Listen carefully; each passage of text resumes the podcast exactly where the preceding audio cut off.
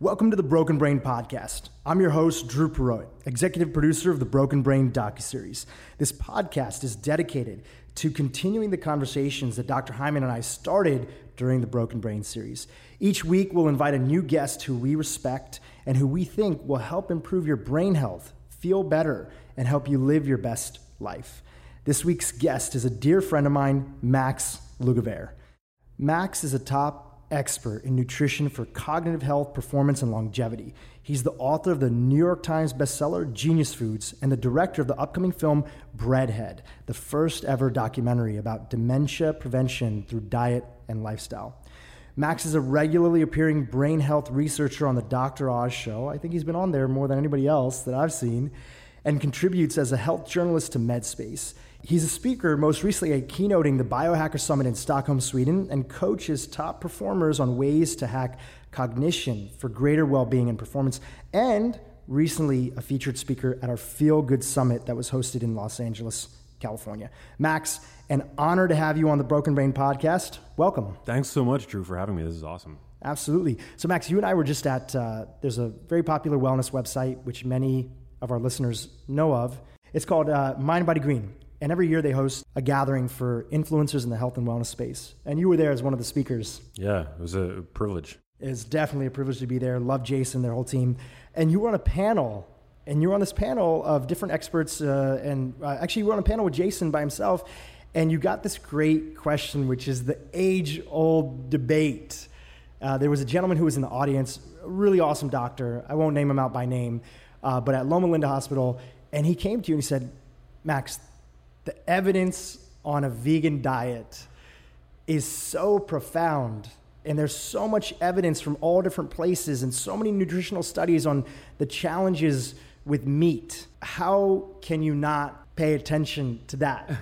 Can you share a little bit of what you shared uh, back about some of the challenges with nutritional studies and what you enlightened the audience with? I'd love to start off there. Yeah definitely um, so, I mean, first of all, you know, the vegan diet, no researcher is uh, under the assumption that we consumed a vegan diet during our um, time as hunter gatherers. You know, I like to tell people and remind people that everybody listening to this podcast, if you're listening to this podcast, you are heir to the universe's most advanced supercomputer, honed over millions of years of Darwinian evolution. And as hunter gatherers, you know, one of the things that makes human beings so special is that we're highly adaptable. So it's not that we were strictly vegan. We actually ate from uh, the land. We consumed land animals. We consumed vegetables. We cons- consumed tubers that were full of what's called resistant starch. Um, we ate fish. In fact, researchers believe that it was access to the nutrients contained in land animals and marine animals that helped catalyze the growth of our brains.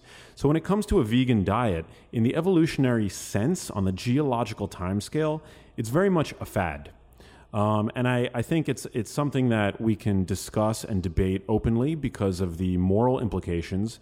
Uh, in you know agreement with the fact that today we have the moral uh, luxury of being able to vote with our wallets in accordance with the um, you know, with ethics and the way that we believe uh, that we're living um, ethically sound lifestyles. But when it comes to uh, research and how it and diet and how it pertains to brain health, um, I don't think that a vegan diet is optimal from the standpoint of brain health. And actually, there's not a lot of evidence when it comes to veganism uh, and risk for cognitive decline, Alzheimer's disease, and dementia. In fact, there's no good research that I could think of that has uh, both at the population level looked at vegan diets as it relates to risk for dementia and Alzheimer's disease, but also um, when it comes to clinical trials, randomized control trials, which are the kinds of trials required to prove cause and effect. Um, Dhru, the most robust evidence that we have so far that shows us that cognitive decline needn't be an inevitable aspect of aging is the FINGER study performed out of the Karolinska Institute in Stockholm, Sweden. And in that dietary intervention, they took 1,200 adults, all of which, all of whom had at least one risk factor for uh, developing cognitive decline. And they put them on one of two uh, interventions. One was the Finnish standard of care, because the intervention was actually being done in Helsinki, Finland. I've actually visited the intervention site. And the other um, intervention involved a Mediterranean diet, which was rich in dark leafy greens, vegetables, extra virgin olive oil, but also fatty fish. So you know, none of these dietary interventions that are really uh, showing us the power that our choices have over our cognitive function are vegan. Um, that being said, I don't believe that a, a, carnivore diet is ideal from a from a health standpoint either. I think it's very important, and I know that Mark Hyman agrees with this, to you know eat a plate that is uh, half, if not three quarters, which filled with vegetables, dark leafy greens, things like that. But then you really want to reach for um, you know, animal protein. And I say protein, I wish there was a better way to, to describe, you know, foods like wild salmon, grass fed beef, things like that. Because when we say protein, we kind of undermine all of the other nutrients that these foods contain. So, like, you know, wild salmon is an incredible piece of uh, protein, but it also contains DHA fat, which is one of the most important structural building blocks of a healthy brain. It also has astaxanthin, which I'm a big fan of, which is a carotenoid that actually has been shown to protect your eye health and your brain health and your skin against aging. So, these doctors at, at Revitalize, you know, they do they do good research, but um, I think that they've become a little bit jaded to uh, the benefits of a of a healthy omnivorous diet because they, in fact, are vegan. So I mean, there's a little bit of an inherent bias there, and the cohort that they study in their clinic are all Seventh Day Adventists from that that region. So I mean, that's a uh, an entire dietary pattern and lifestyle that's associated with longevity. But it's hard to tease out from that observational perspective which aspects of the diet are um, ideal and which aspects of, of the diet could be improved. Yeah, and I think one of the challenges for people who are listening, who hear so many different things and see movies on Netflix like What the Health, which I'd love to talk to you about in a second, um, they're just trying to figure it out. And there seems like so much extremism out there that there are people that literally say that if you eat meat, you're going to not get a good erection. Right. right? That was like a big marketing yeah. kind of portion of like What the right. Health and uh, Joel Kahn, who's also a dear friend of mine, you know, vegan cardiologist, uh, you know, talking about that at Mind Body Green, um, and and that meat is meat is going to make you sick, and it's going to cause cancer, and it's co- going to cause this. So, just want to dive into that topic a little bit further. So, for the studies, because as the general population who's reading the headlines, you often see this study showed that meat yeah. did X, Y, and Z what kind of studies are those typically? If they're not randomized controlled trials, yeah. what kind of studies are those, and um, what insight can that give us about how these studies are done? That's a great question. I mean, I think this is so key because I, I, really believe when it comes to health literacy, we should all know how to interpret studies and what to sort of look out for.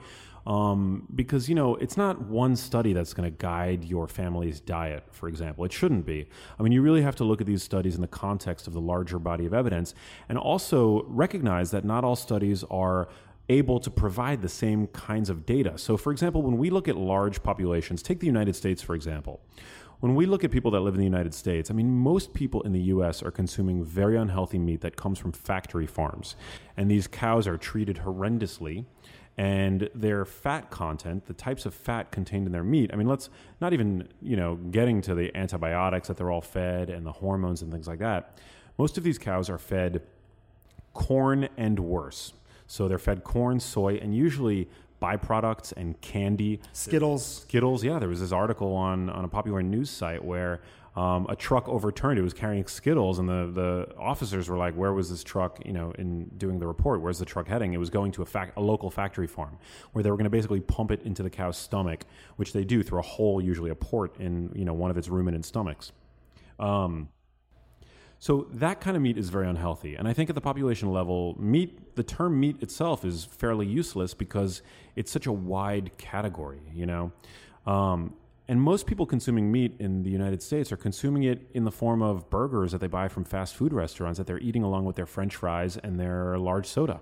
Supersized, right? Supersized that literally if that burger, you know, that burger could last forever. Exactly. Like a Twinkie. Exactly. Yeah. They don't those burgers don't go bad. They're so full of preservatives and additives and things like that. Ammonia. So, yeah, ammonia. So, I mean, at the population level, it's very difficult to study things like meat. On the other hand, people at the population level that are eating more vegetables, I mean, it's pretty hard to screw up vegetables. So, you, you know, this kind of research at the population level, it's probably going to be pretty clear that people who eat more vegetables have better health. People who eat more fruit, as opposed to processed foods that you buy in gas stations, if you're eating apples and bananas and fruit like that, you're probably going to have better health um, from the observational, you know, from a from an outsider standpoint because you're I mean, look, you're eating fruit, you're eating vegetables. Most people in this country, 60% of their calories are being derived from ultra processed foods. So if you're eating more vegetables, more fruit, you're probably, and you know, you usually don't buy vegetables and fruit from fast food restaurants. So you're probably to have better health. But on the other hand, meat at the observational standpoint, it's very hard to study, right?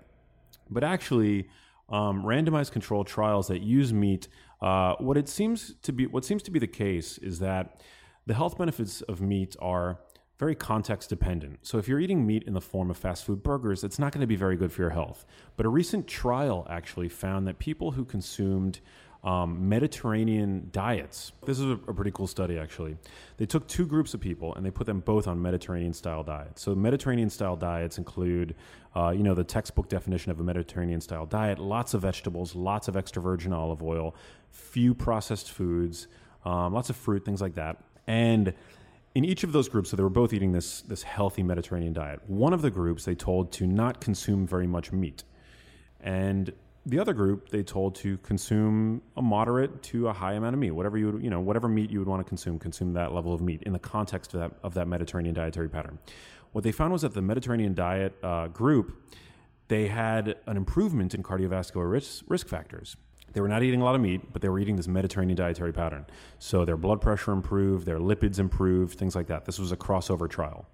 And then um, when they uh, began eating more meat, what did they find? Actually, they found that their health improved just as much because it was the dietary pattern as a whole, it was the context in which that meat was being consumed. So it becomes really important. I think, you know, we're not just eating single foods in isolation, right? We consume dietary patterns. And when you're eating meat, when you're eating kale, I mean, uh, you know, all these things fit together in terms of an overall healthy dietary puzzle. And we have to be mindful of, of both, you know, of all of those components. It's almost like we've, we're focusing so much on meat because it's a very polarizing thing. And of course, it's terrible in the traditional way that it's being prepared and slaughtered in factory farms and slaughterhouses. It's so polarizing. The emphasis is on meat, and then within that, the emphasis is on the macronutrient of like protein. Yeah. But there's so many other components that are there. And at the end of the day, if people choose to be vegan or vegetarian, great. But even more important than whether or not they eat meat is how the rest of their diet looks. Yeah. So let's talk about some of those. You know, you have a New York Times bestseller, congratulations, by the way, um, called Genius Foods. And you talk about foods that have such an important impact that are well researched. That's what I love about your work that you cite is that you bring in a journalistic approach because your background is in journalism and you talk about all the science that shows a strong case and in some cases other foods that we think are very healthy that maybe the evidence is not there or the evidence is counterintuitive which i'm going to get back to in a second so let's just go through a couple of these let's talk about three of these foods here that people would be surprised to know that this food is a brain health food. Yeah. So, first of all, I mean, with the book Genius Foods, I really wanted to strip away the BS, strip away the dogma, and really pick the foods that are packed with the kinds of nutrients that we know that your brain needs, not only to survive the modern world, but to thrive.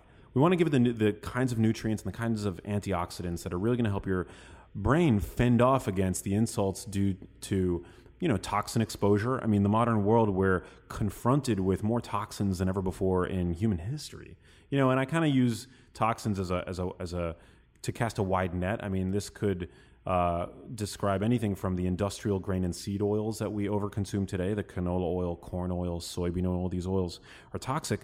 But then all the way down to the, ref- the refined processed carbohydrates that now make up 60% of our of the calories that we intake. So these foods that I highlight, if you can go to the supermarket and just buy them on loop, you're going to be doing your brain a huge favor. So three of them, I would say, uh, you know, for one, definitely dark leafy greens. So my favorite, spinach, kale, and arugula. What I try to do every single day is I try to eat what I call a large fatty salad, and I'm usually focusing on those three greens. Um, Rush University research has found that people who do this, consume a large bowl of dark leafy greens every day, have brains that look up to 11 years younger on scans. So, I mean, you want to have a more youthful brain, eat dark leafy greens. Um, I'm usually uh, dousing those greens in extra virgin olive oil. And I'll tell you why. Extra virgin olive oil, I consider to be a genius food in its own right um, because it's rich in, first of all, it's got a very favorable fatty acid profile. So, in terms of the kind of oil that we uh, want to consume liberally, we can look to many different types of studies to confirm that extra virgin olive oil is really beneficial. We can look at the population level and we can see that people who tend to consume more extra virgin olive oil have better health. They've got better cardiovascular health, they've got better uh, brain health, they even can lose weight. We can look, taking it a step down, um, to randomized control trials. You know, there was the PREDIMED trial. The PREDIMED trial was a very uh, large population, long term, about six years is what it spanned, uh, trial where they took um, groups of people and they put them on either low fat diets or Mediterranean diets, which were already higher in fat. And they supplemented those two Mediterranean groups with either more nuts or more extra virgin olive oil. And they found that when consuming up to a liter per week, it actually improved the health outcomes of these people. The PREDIMED stu- study was actually recently um, reanalyzed uh, because there were some flaws in the randomization in the methodology. But even after the reanalysis of the trial, they found that the results were the same. And so, very good evidence. You know, and a lot of people were surprised because, as you mentioned, up to a liter a week. Yes, that's a I mean, lot. That's that's a large quantity. Yeah, that's a large quantity. I mean, you know, we now know, thankfully, that fat doesn't make you fat, even though the two unfortunately have the same word. Um, but extra virgin olive oil, you know, it's the polyphenols in the oil. Aside from the fatty acid uh, ratio of monounsaturated fat to uh, saturated fat, it's it's very favorable from that standpoint. But it also contains plant compounds that are profoundly anti-inflammatory. So inflammation is the cornerstone of all modern disease, pretty much. And extra virgin olive oil is, is one of these foods that has a very strong anti inflammatory effect in the body. And then we can look to animal studies. So we can see from all these different um, types of studies that extra virgin olive oil is very beneficial. And when we throw it on that salad, it actually helps to make some of the most important uh, compounds in the greens more bioavailable. So it's a total synergy, Dhru. It's like uh, one of these cases in biology where one plus one equals five. So when you're making your uh, fatty salad Yeah. with the dark greens, um, do you just literally throw like build the salad for us, right? Because Yeah. sometimes people who are new to this and they're just listening to the podcast, they're just imagining you dumping a bowl of arugula and then pouring olive oil on top. Is it like that? Do you stack it? Do you add other things to it? Uh, walk us through your process. Yeah, I mean, I could tell you about a salad that I had today. So I threw in equal parts kale, spinach, and arugula. So kale and spinach are great. Spinach and kale, both amazing sources of dietary fiber, um, magnesium, which is critically important to help your body repair against DNA damage and create energy for you. Um, but arugula is special because it's one of the top dietary sources of plant nitrates, which are really important for healthy blood vessel function. So this is really important for um, you know, sexual function. I mean, we all want that blood flow. You talked about that earlier a bit. You know that actually uh, erectile dysfunction is a very early sign of cardiovascular disease. Um, and it's a sort of under recognized sign. But also, your brain relies on healthy blood flow as well. And one single high nitrate meal actually might uh, boost cognitive function. It boosts blood flow to the brain. And it works actually by providing the precursors to nitric oxide in your blood vessels, which helps to sort of act um, like a vasodilator, helps to sort of like open up your capillaries and push new blood and nutrients to your brain. Um, so I take those dark leafy greens, I put them in a bowl. Um, today I threw in some raw beets, uh, which are also, again, great source of nitrate, helping with that blood flow. Um, some raw sunflower seeds, very delicious um, for texture. I like to have fun with it. I throw in some bell peppers. Bell peppers are actually rich in uh, luteolin, um, which has been shown to, to in animal models to prevent brain aging. Um, and then I'll throw in my extra virgin olive oil, maybe some protein like an egg or some you know chopped up uh, grilled chicken. Um, extra virgin olive oil. I'm a big fan of uh, apple cider vinegar, so I'll use some apple cider vinegar. Salt, pepper. We know that pepper um, enhances the bioactivity of certain plant compounds like curcumin found in turmeric. So it uh, doesn't take a stretch of the imagination to um, you know, theorize that that's going to have a similar effect in the polyphenols found in dark leafy greens. So it's a little biohack that I use. I want to, you know, definitely always add that black pepper um, into my salad with some salt. And uh, I'm also a big fan of um, nutritional yeast. So I'll throw some nutritional yeast in there, which gives it sort of like a cheesy texture, even though it's a dairy-free um, product. It's actually a flavor enhancer, so it gives my salad like a really savory flavor. I think actually um, salt and nutritional yeast and these kinds of things that add sort of a savory bite to our foods are it's sort of like an, a very underappreciated benefit of adding more salt to your food. You know, I mean, if you got if you're listening and you have children and you're scratching your head trying to figure out how to get your kids to eat more vegetables, use salt liberally. You know, I mean, salt's not a bad guy. We sometimes forget that sodium is a nutrient and we need it for good health. So I'm making that salad, you know, acidic with the vinegar and salty and savory. And uh, There's I a lot of town. layers. A lot of layers, yeah. And that's what adds to the flavor, Yeah. for the richness. And I'm sure every day it's not the same salad. You kind of vary this, vary that. Yeah, there are different no rules. There are no rules. Sometimes I'll, you know, I mean, in this salad that I had today, I used apple cider vinegar. Sometimes I'll use balsamic vinegar. Sometimes I'll leave out the nutritional yeast.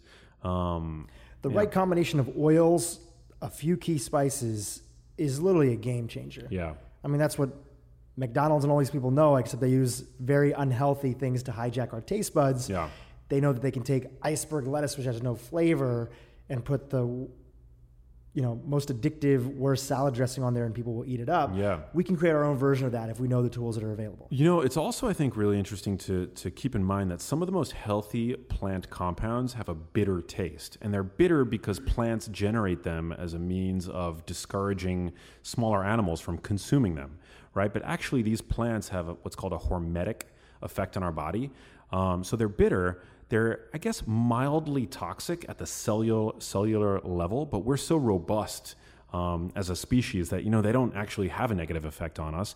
They, in essence, cause our bodies to upregulate the production of our own antioxidant compounds, and so it's one of the reasons why these plants are actually so good for us. All plant foods, from coffee to uh, cacao, all contain an abundance of these bitter polyphenol compounds, and some of the uh, plants that are that are most bitter are the most good for us for that reason. So look at uh, herbs. You know, a lot of people kind of shy away from putting herbs into salads because um, of their strong flavor, but they're actually some of the most concentrated sources of these polyphenols. So go to town, throw parsley, uh, cilantro. I mean, there's no, you know, these add a major health kick, and by throwing in the oil and the black pepper, you're really giving your body uh, a powerful health jolt when you add like herbs and other bitter compounds into your salad. That's great.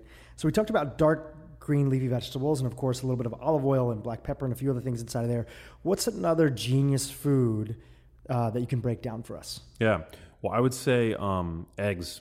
I'm definitely a big fan of eggs, although the speakers, the, uh, the those doctors at Revitalize would probably disagree with me.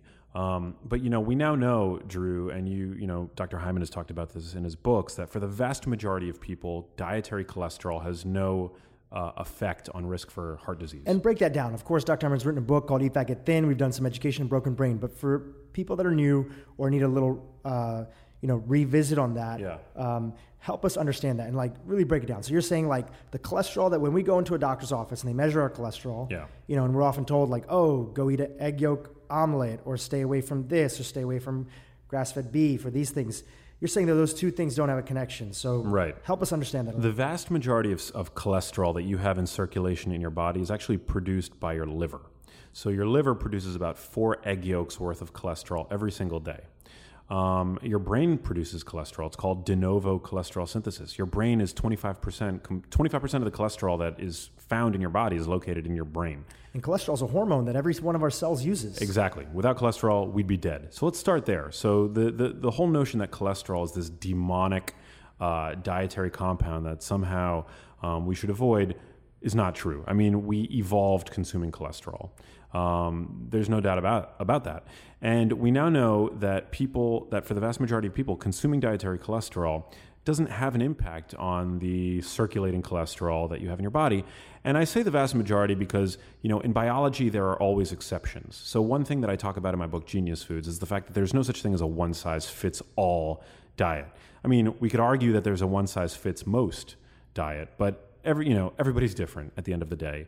And so there are people that are hyper absorbers and I, so i just want to be really clear that um, you know these are recommendations that are that for most of the people listening to this podcast you know feel free to eat the egg yolk. It's not going to have any impact on your circulating cholesterol. And in fact egg yolks are nature's multivitamin.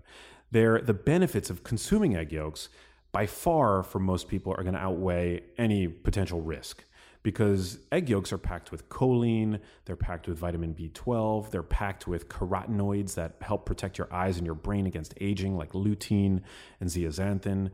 Um, there's even an anti-inflammatory compound that was recently uh, identified called yolkin in the yolks. So um, egg yolks have a myriad of uh, really healthy things, and you know, from an evolutionary standpoint, it totally makes sense because when an embryo is developing, the first structure to assemble is the nervous system, which includes the brain. So an egg yolk is literally postmarked by nature to contain all of the ingredients required to grow a healthy embryonic brain and nervous system. You know, we talk about uh, you know uh, Dr. Hyman's at the Cleveland Clinic, one of the top, probably the top hospital in the world one of the things they talk about over there is that the average person that comes in with a cardiac event has a normal reference range of cholesterol. And so there's that component. The second component is that my background is South Asian, so a lot of people from India, Pakistan, Bangladesh, Sri Lanka, um, they're at one of the highest risks of heart disease here in the United States. And a decent percentage of the population tends to be vegetarian and if they're not vegetarian, they don't eat red meat because hmm. that's a big part of the Indian culture. And they have one of the highest risks of heart disease. You know, Stanford has uh, a hospital at their hospital system. They have a South Asian uh, center for heart disease where they started looking into this stuff. Yeah. And one of their big recommendations is that let's look at all the things that actually do increase your risk of a cardiac event. Having a high sugar diet, having a high triglycerides, having the size of your particle. Dr. Hyman often talks about the particle size of your cholesterol and how it's actually the vegetable oils and the sugar that give us these small golf ball size cholesterol particles that actually can accumulate and create plaque. A lot of South Asians, especially in the United States, tend to be professionals. Many of them are doctors, lawyers, other things. They don't have a very active lifestyle. So there's so many factors that actually do play a role when it comes to cardiovascular health, and then, of course, overall inflammation. Yeah. So it's almost like the whole model is kind of turning on its head the deeper we go and actually get evidence about totally. those factors. And genes, you know, genes and your country of ancestry or your region of ancestry do play a, a large role in this. But what's very clear is that when people that are eating traditional diets move to the West, move to the, to the United States, and adopt our standard American dietary pattern, disease soon follows. So it's very, uh, you know, it's tricky. I mean, you know, we're not at the point where we can yet make super customized nutritional recommendations for all different genetic backgrounds. Um, so, what I think is, uh, you know, at this point in our sort of understanding of the field of nutrigenomics, I think the best thing to do for anybody is to cut out those processed foods, eat a diet that's low in sugar, if not, you know, altogether uh, devoid of it when, you know, added into packaged processed foods, and get rid of these industrial oils. I mean, you know, the canola oil, the corn oil, the soybean oil. These are hidden in very inconspicuous places in the modern food supply. Everything from salad dressings to granola bars, and they're used to sort of coat dried fruit. Um, when you see roasted nuts, usually they're actually fried in these oils, unless they specifically say that they're dry roasted. And these oils scorch the inner linings of your blood vessels. They promote inflammation. Um, so they're not doing anybody any good, really. I mean, I was actually, you know, speaking of uh, traditional Indian cooking, in India they use a lot of ghee, yeah. right? Yeah. So I'm actually a big fan of Indian food, and I get Indian food in New York City uh, quite frequently. Um, there's a local uh, restaurant in my neighborhood that makes really good food. Um, but I noticed at a, at a certain point over the past couple of years that it was very oily. And I asked them, I kind of assumed that they were cooking in ghee, but I asked them what they were actually cooking that Indian food in, and it's all soybean oil because it's dirt cheap. So for a restaurant that's looking to cut costs wherever possible, especially if being able to do so is invisible to the consumer, they're going to use these cheap vegetable oils. And in India, there's been a campaign to get people to move away from ghee and to move to vegetable oils. It's by all the vegetable oil companies. Right because they say it's better for heart health. They even have little heart health logos right. on it. You have the American Heart Association endorsing vegetable oils and telling us to move away from butter and other things like that. Yeah. So just going back to that, you know, we talked about two foods that are good for brain health. Let's take this third one and this category of vegetable oils and break it down a little bit further because this is, I think, something that leaves people confused and uh, needs a little bit more attention. Yeah. So you talk about how great olive oil is in the study, and sometimes people hear like corn oil or they hear soybean oil. What's the difference between an oil like olive oil that's really great for you and something like corn oil or canola oil or rapeseed oil uh, or soybean oil that are not that great for you? Yeah, well, I mean, the first thing you've got to realize is that nature doesn't create bad fats, humans do. So to make canola oil, to make corn oil, uh, grapeseed oil, any of these oils requires about 10 industrial steps that damage the oil. Uh, but also, there's one step that they all undergo called deodorization. This process actually makes the oils tasteless and odorless. And manufacturers love this, okay, because it allows them to use these oils in every crevice of the modern food supply. How is it that one oil is going to work in a granola bar, in a salad dressing, in a pasta dish used to fry chicken in? It's because these oils are basically uh, um, processed to the point where they become so bland and odorless uh, that they they basically have no taste and no and manufacturers again they love it it's cheap the problem is that that process of deodorization actually creates trans fats so any of these oils that you consume are going to contain up to 5% trans fat now trans fats are man-made fats and there is no safe level of trans fat consumption I'll say it again there's no safe level of trans fat consumption. I mean, the consumption of them is associated with an increased risk of early death by any cause, okay? and also worse memory function in people that are young and healthy. So if you're young and healthy and you're wanting your uh, memory to work better, I mean, right off the bat, cut these oils out of your diet. To make extra virgin olive oil, on the other hand, how would you guess you make it? Well, it's very simple. Humans have been making extra virgin olive oil for thousands of years because all you do to make it is you crush olives. And the same thing, for example, with coconut oil. You know, coconut oil, you crush the meat of a coconut and you get coconut oil. To make avocado oil, you squeeze an avocado and you get avocado oil. Um, these grain and seed oils that are sold in our supermarkets and that, you know, have ads behind them on TV uh, are some of the most uh, noxious ingredients in the modern food supply.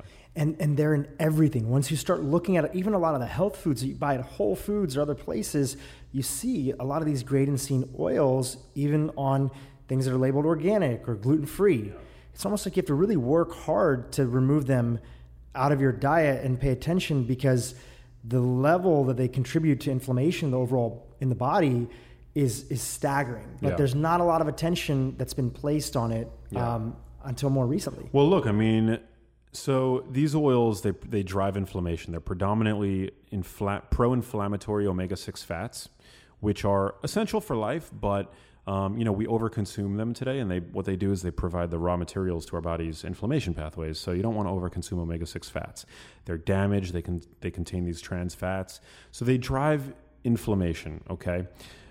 But we, what we've been told to, uh, tr- you know, we've been told to use them instead of saturated fats, like the ghee that we were talking about earlier, right? So isn't it ironic that an an Indian person, for example, consuming ghee, you know, cooking all their food in ghee in India, which is supposedly the dangerous fat because it's full of, you know, cholesterol and saturated fat, gives that up, moves to the United States, consumes more of these oils, you know, in the US, these grain and seed oils, and actually has an increased risk of heart disease, right? It's nuts. It's nuts. And really, you know, this is the probably one of the best times in the history of humanity. I mean, we did a lot of these things inherently. Obviously, people weren't studying nutrition. Maybe some people were, but very few people. They just ate what traditionally we ate. And there was a deeper connection with the food. There wasn't so much processed food and other things like that. So people passed down from generations that this is healthy, this will keep you fit, this will do this. We lost that through the modernization, and now we're rediscovering it yeah. through conversations like this. Yeah.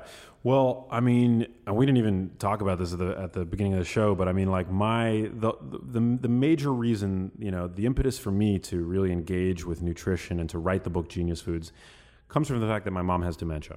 Yeah, let's talk about that. Yeah, so my my mother has uh, a rare form of dementia, and it's been and continues to be the most heartbreaking thing in my life. And I would do anything to get my mom back into normal health and and really, you know, this this investigation is something that is going to continue for the rest of my life. You know, as I you know sort of peel back the layers and try to look at what kind of diet and lifestyle and what were the what were the contributing factors that led to my mom developing this condition and how I might prevent that from happening to me. Right? I grew up consuming these kinds of oils. My mom, the diet that I, you know, recall my mom consuming, you know, I know that in my house growing up, we had margarine, made of these extremely unhealthy oils. My mom was not, she'd never consumed red meat. She only ate like, you know, the breast meat of chicken or turkey occasionally to get the protein, but abstained from red meat.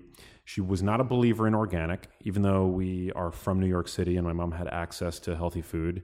Um, she ate lots and lots of wheat and bread products because, you know, as a New York Jew, that's what you did. You know, you ate bagels and you ate matzah and you ate all this stuff. You know, none of which contain cholesterol and saturated fat. So how could they be anything but healthy, right? So my mom, you know, we ate all of that stuff growing up. And then we always had corn oil by the stove, which is what we use to fry foods in. You know, chicken cutlets and things like that, made in breaded wheat flour, fried in saturated fat and cholesterol free corn oil. That always sat in the warm environment of the kitchen in a clear plastic tub. Um, and those are the kinds of foods that we ate. But here's the thing that dietary pattern was the ideal diet for somebody trying to be healthy in the 80s and 90s because that's what we were told to eat. You know, we were told to avoid cholesterol and avoid saturated fat. Now, it would be impossible for me to pick apart any one of those variables or to ascribe, you know, causality to any one of those variables. I'll never truly know what it was that led to my mom developing dementia.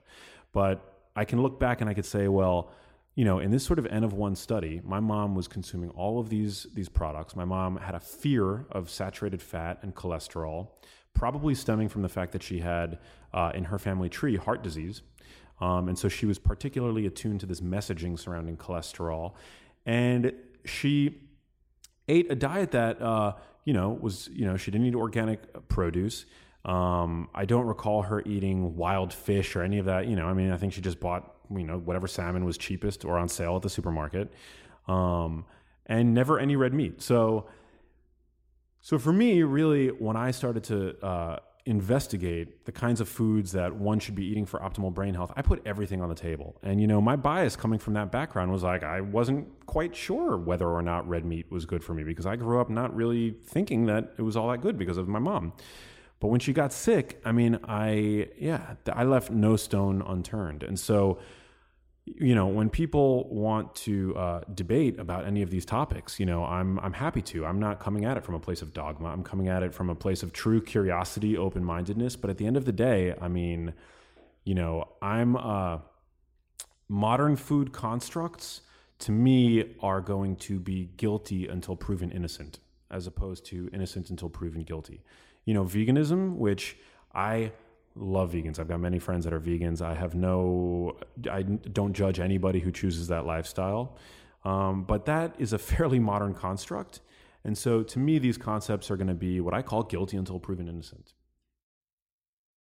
Thank you for sharing that. It's you know, really interesting background that you've had. You know, you were in journalism, you were working at Current TV, and then you saw your mom uh, you know, people can watch the trailer. The movie isn't out yet. When when does your movie come out? Yeah, we're uh, we're looking to finish it up this year, which is which is my hope. Um, it's called Breadhead. I've seen it, and yeah. I think it's amazing, and it's really great work. I think there's a couple things that are really inspiring about the movie and you putting it together. First, it shows the care and love that you have for your mom, which so many people listening to this podcast, you know, our parents have given us everything. And especially as they get older, and as we get older, we want to take care of them. We want to look after them. And uh, we don't want them to end up in a nursing home. And, you know, I really think that dementia and then Alzheimer's are like two of the scary, you know, two of the scariest diseases that are out there. At least with cancer, you're mostly still who you are, and you're going through this very difficult thing. But the scariest part about dementia, when I we talked to people when we did our Broken Brain series, is that you literally do not even know who you are. Yeah. You, know, you forget things. You are maybe playing a loop from previous years, and it's a very scary, you know, disease. That, and I think. Uh, what are the stats right now in terms of dementia and how many people will be yeah, I mean, today, five million people in the in the U.S. have uh, Alzheimer's disease, which is just one form of dementia. I mean, it's the most common form of it, but um, you know, there are about two million people in the U.S. that have Parkinson's disease. There's about one million people in the U.S. that have Lewy body dementia. Um, you know, it's uh, our brains really are under attack. And when you look at the statistics, if you make it to the age of 85, you have a 50% chance of being diagnosed with uh, Alzheimer's disease, which is just a shocking statistic in and of itself. But we have enough insight today where we don't have to sit on our hands. I mean, we can look at risk factors um, that are modifiable and we can take steps there. We can eat foods that help give our brains the tools to um, shield itself against aging. Um, and I don't think that, you know, we need to wait for a scientific consensus before we take steps in our lives that are uh, safe, that are vetted by you know, evolutionary theory that pass a test of simple logic. Um, Because you know that, that brings up something interesting. I'm sure when you first got started, again, having a journalism background, you just wanted to ask and discover and see what's out there. One of the things that we get a lot of reader feedback and listener feedback, and they say, you know, I took some of these concepts that I learned from your podcast and from the Broken Brain series, and I went to talk to my doctor about it. And the common response, and I know this response because maybe half of my family members are doctors, is there's no evidence Yeah. that's out there to support this idea. And often that statement is coming from, of course, well meaning doctors, researchers who just actually haven't looked. They weren't trained. So when you were putting this documentary together and you were slowly starting to understand the differences in these food choices and these lifestyle choices that could increase the risk of dementia in somebody, and in your mom's case, did you have like a moment where you were like, oh, like the medical, maybe just because you're a doctor or a researcher, you actually may have no clue about this thing. Yeah, absolutely. I mean, like most doctors are not experts when it comes to nutrition. They get at most an afternoon of training when it comes to nutrition. Uh, research, you know, medical school surveys have found that doctors are undertrained when it comes to exercise too, which really to me says something about. Um, you know the ability of doctors to really provide what we call health care. You know, I think at the end of the day, doctors are trained to provide sick care in this country, but healthcare, I think it's important to remember, happens where you are. Healthcare happens in your kitchen, in your gym, when you're struggling to get to the gym. You got to remind yourself that you're going to the gym for healthcare. When you're pushing your shopping cart through the supermarket, that's healthcare. Okay. And so, yeah, I mean, I, I completely understand. You know, some of these doctors, they get so abused, honestly, in medical school that they're trained really to um, be skeptics, which I think is important. But they get it's it's so difficult for most of them that they actually become cynics. And I think that's where they go wrong because you know being being a skeptic in science is very important, right?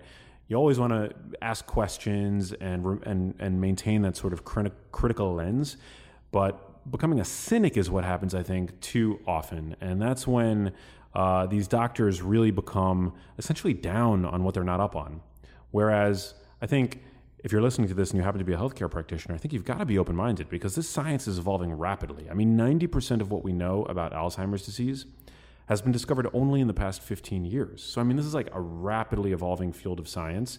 And if you take an, an you know an older person who went to medical school 20 years ago, I mean, there's a good chance that they know nothing about nutrition, and especially when it comes to the brain. Yeah, there's so many factors on that that are really interesting to talk about just for a second here is that it's almost like you got to step into the role of like you are the CEO of your health. Yeah. And in the case of you working with your mom, it's like you guys are both like co CEOs of this company, which is your mom's health. And you're trying to find the right experts and people to bring onto staff, and Yeah. you listen to them and you listen to everybody, and then you make a decision. You know, doctors have so many crazy expectations that are placed on them, limited time, all the pressures from insurances. We just expect so much from Yeah. them. Um, and really, it's unfair. You know, I really feel for them. But interesting thing is for all the doctors that have been on this podcast, Broken Brain, every single one of them has had a personal health crisis that kind of blew their mind open and had them ask, well, maybe I don't know about this, or is there another answer that's out for me? They became a patient. Um, I want to go back to the concept of uh, food a little bit and take it full circle because there's so much evidence that's come out. You know, you're talking about your mom and uh, and dementia, and one of the things that's really come out in terms of foods that has so many challenges when it comes to brain health is sugar. Can we talk a little bit about sugar and help people understand a little bit of like what's the evidence that's out there when it comes to sugar and its role with brain health? Yeah. So, I mean, sugar, you know, it's something that we are consuming uh, so much of today in the form of added sugar, the, the high fructose corn syrup, the syrups. Um, and what sugar does is when we consume it, first of all, you know, your entire blood volume at any given moment uh, is carrying about one teaspoon of sugar around, and that's you know in somebody with a, a normal healthy blood sugar. Um, the minute we consume a, a soda or a glass of orange juice or a blueberry muffin, we're basically um, funneling six, seven, eight teaspoons of sugar into that system. And the body likes what's called homeostasis, right? Like it works very hard to keep your temperature hovering at around 98.6. It also tries, I would say, equally hard to keep your blood sugar in that sort of one teaspoon zone. So when we eat foods that are really high in added sugar, our pancreas comes to the rescue to play cleanup. And it does that by secreting a hormone called insulin into uh, our bloodstream. And what insulin does is it basically opens the door so that that circulating sugar can then enter the cells of the liver, muscle, and fat tissue. The problem is the pancreas isn't a, an instrument of precision, it's more like a blunt tool. So, oftentimes, when we consume a high carb meal, the pancreas is going to over respond and secrete more insulin than required to clean up the garbage from your circulation. So what that actually ends up doing is it sends your blood sugar to the floor.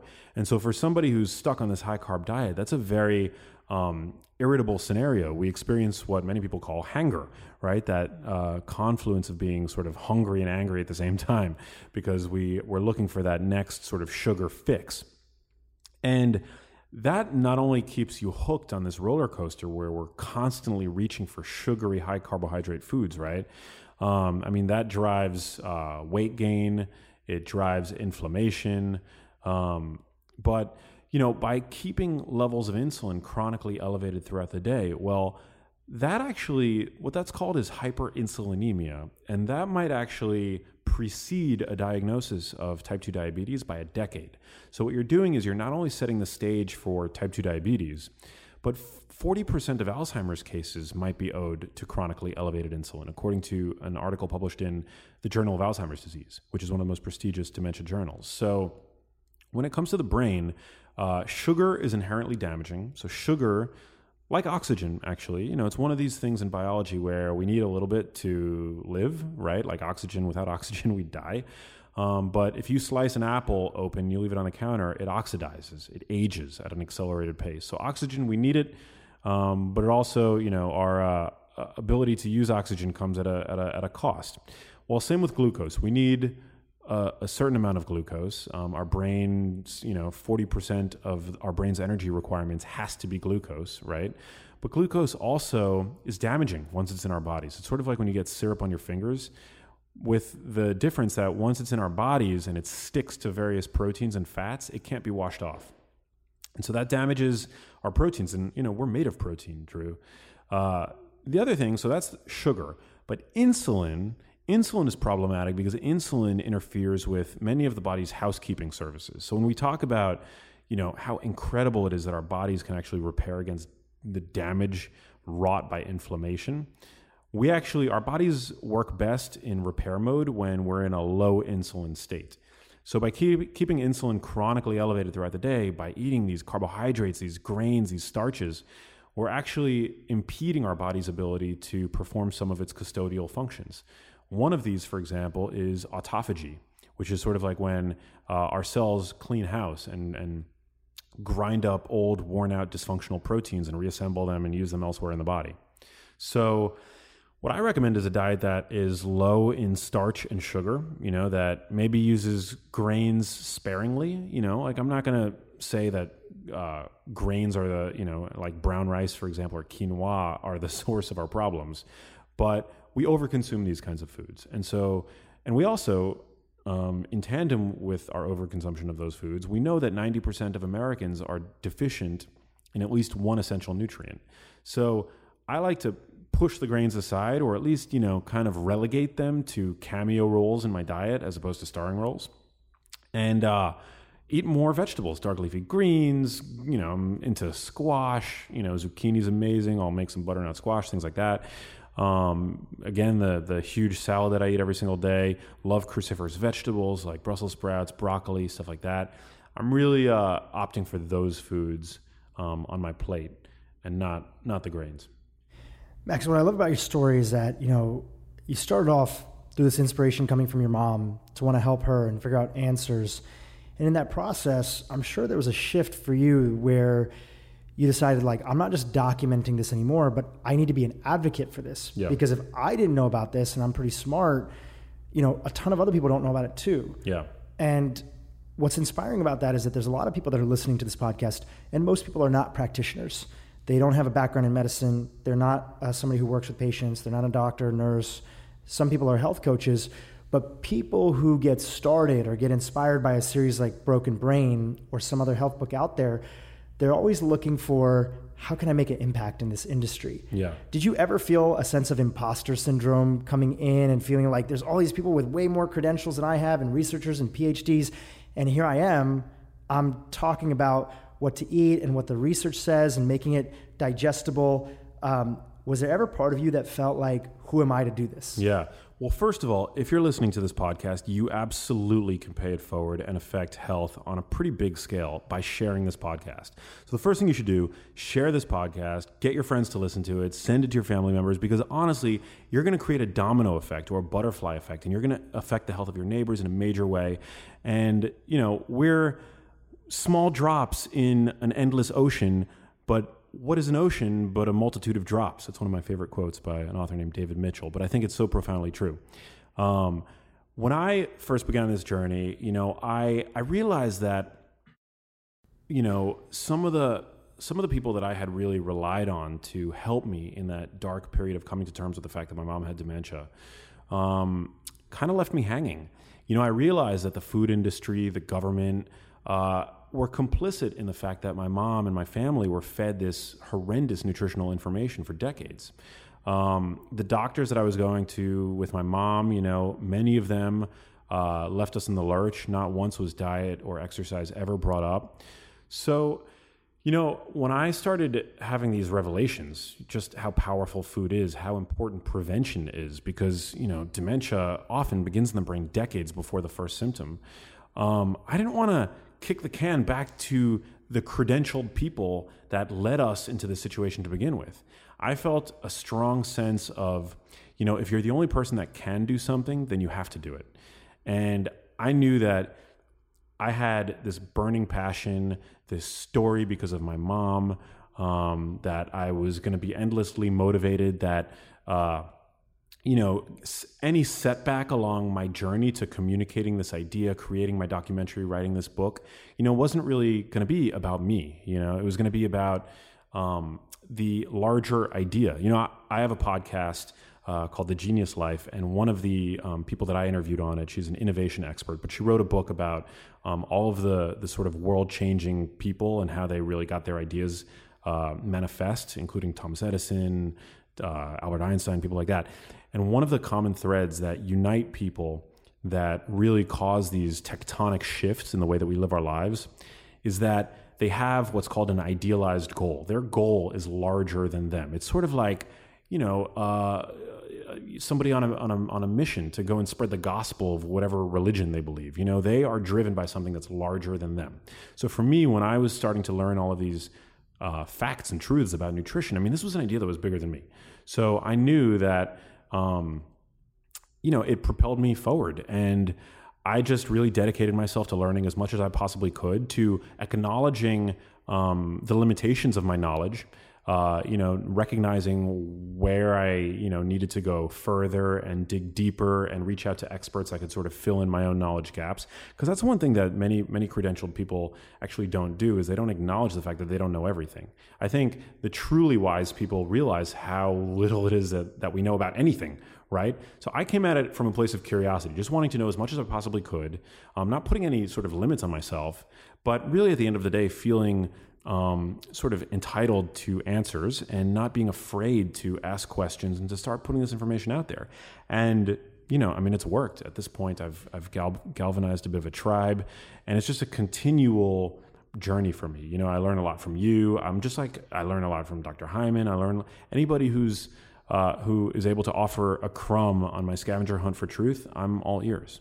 I think the advantage that uh, people like yourself and myself have as lay people, yeah. right? Not a physician, not a practitioner, is that we're always thinking about how do you make things easy and simple and clear. Yeah. Because sometimes you can be so in the knowledge as a researcher, as a physician, you just think everybody already knows about this. Yeah. You use a word like inflammation, but you, then you don't describe it. You don't help people understand it. You don't right. give an analogy.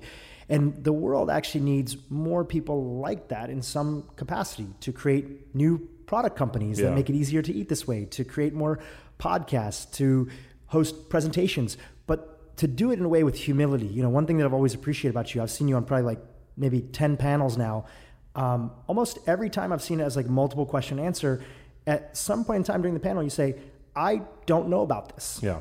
I don't know about this and it's something to look into, or the research is inconclusive, at least from what I've seen. And if anybody else out there has seen something, let me know. So it sort of builds this confidence, which is that you talk about what you know, you don't talk about what you don't, you acknowledge it, and you're just trying to present the information that you're gathering together for people. And I think for anybody listening here who is thinking about how can they get involved in this space, you can just start with those same principles. Exactly. Yeah. I mean, I think at the end of the day, I was able to sort of leverage my position as an outsider to see the forest for the trees. You know, too frequently doctors, as we talked about, you know, they're undertrained when it comes to nutrition. Um, and most PhDs are really trained to focus on their little, you know, areas uh, that they're that they're studying. So, for me to sort of come in and connect the dots, it's been, you know, an incredible journey. And um, how refreshing would it be if the next time you're asking your doctor about uh, nutrition, they were like, you know, I don't know. I was undertrained about this topic. Go out and do the research and maybe print it out and bring it to me, and I'll help you kind of sift through it. When was the last time you heard that in a doctor's office? Probably never, right? I think too frequently people that are credentialed in these positions um, don't acknowledge the fact that they, that they don't know every everything, and it leaves us in a state of like, all right, well, what do I do now?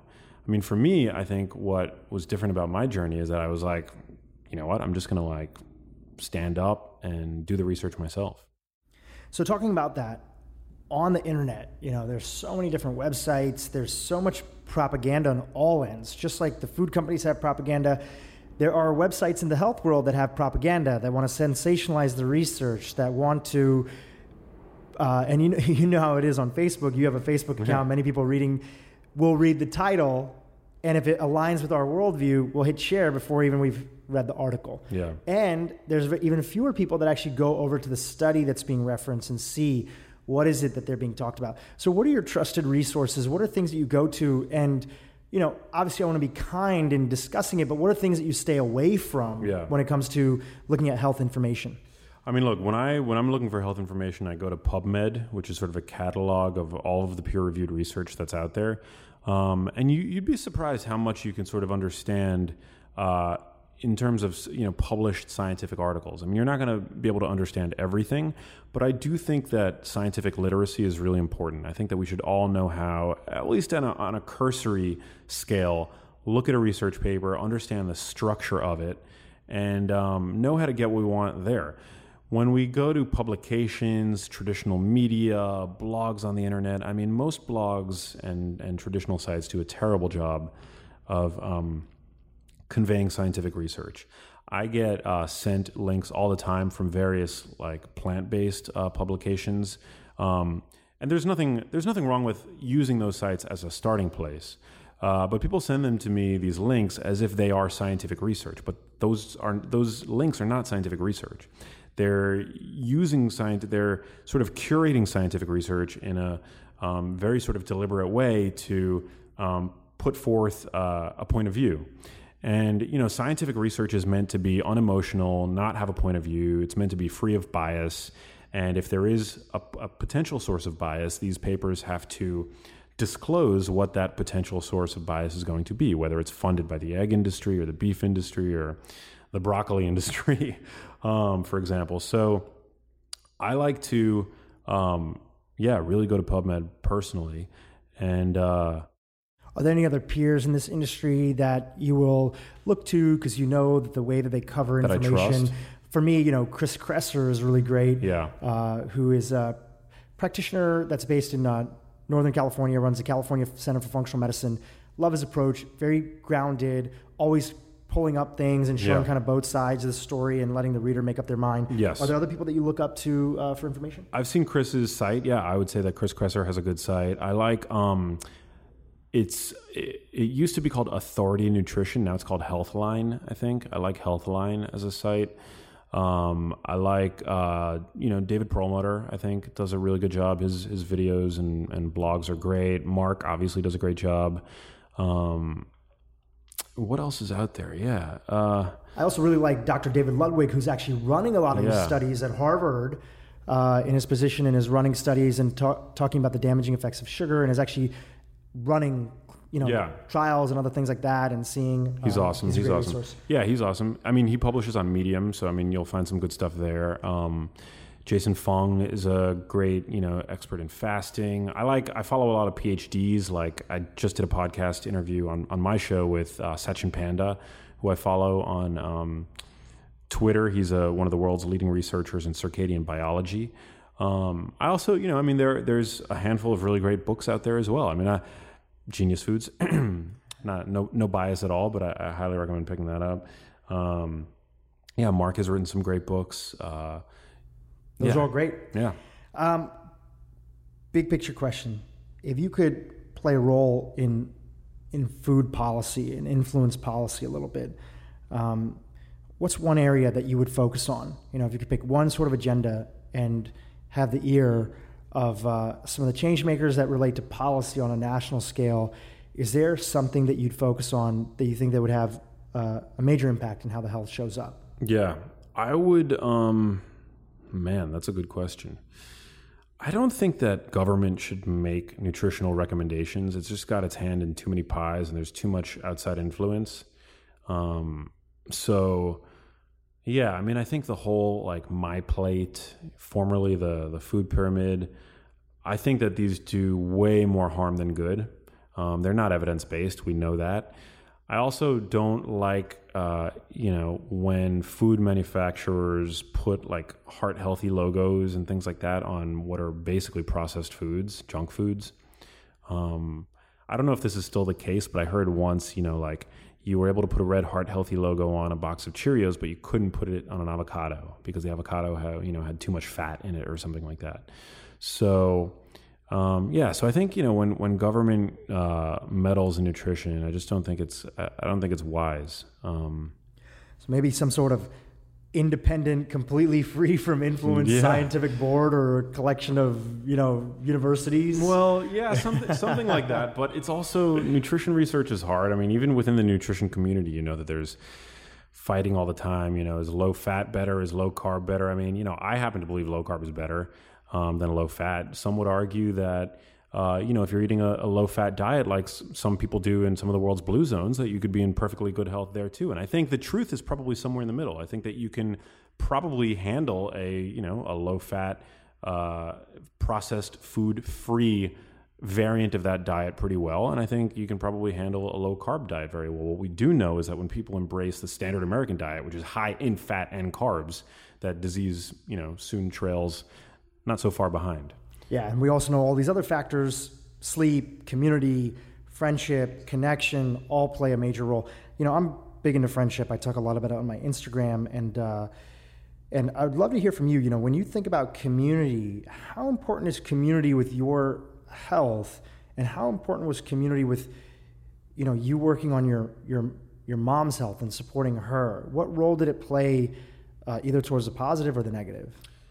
Community, I mean, it's so important. I mean, first of all, the we we're each able to galvanize a community that transcends time and space on social media today, which I think is really amazing. And it's a way to sort of, um, you know, keep us accountable to our health goals and to surround ourselves with like-minded, positive people. You know, if you live in a small town and everybody there is eating junk food and you want to stand apart and be healthy and carve out a different future for yourself and you're not getting the support that you need from that town i mean technology is an amazing way of finding that support in a way that transcends geography.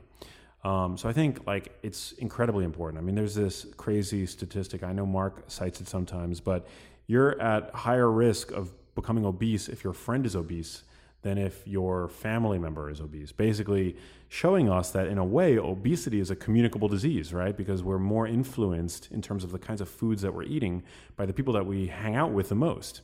Um, and that trumps genetics, which we tend to like to blame when it comes to health. But we now know that genes aren't destiny, thanks to uh, this, you know, the burgeoning field of epigenetics. So I think community plays a huge role. Um, and, uh, you know, I think it's the kind of thing where we really need to be deliberate um, with the kinds of people that we spend time with. If you're spending time with people that do not support you on your health journey, I think you need to find new friends, to be totally honest. And social media, which often gets a bad rap, can be a tool to find people 100%. in your local area. Yeah. Searching hashtags, searching other components.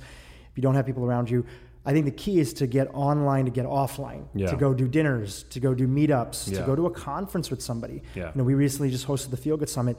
So many individuals came out to that event by themselves Yeah. and made a new friend. So go hang out where other people are.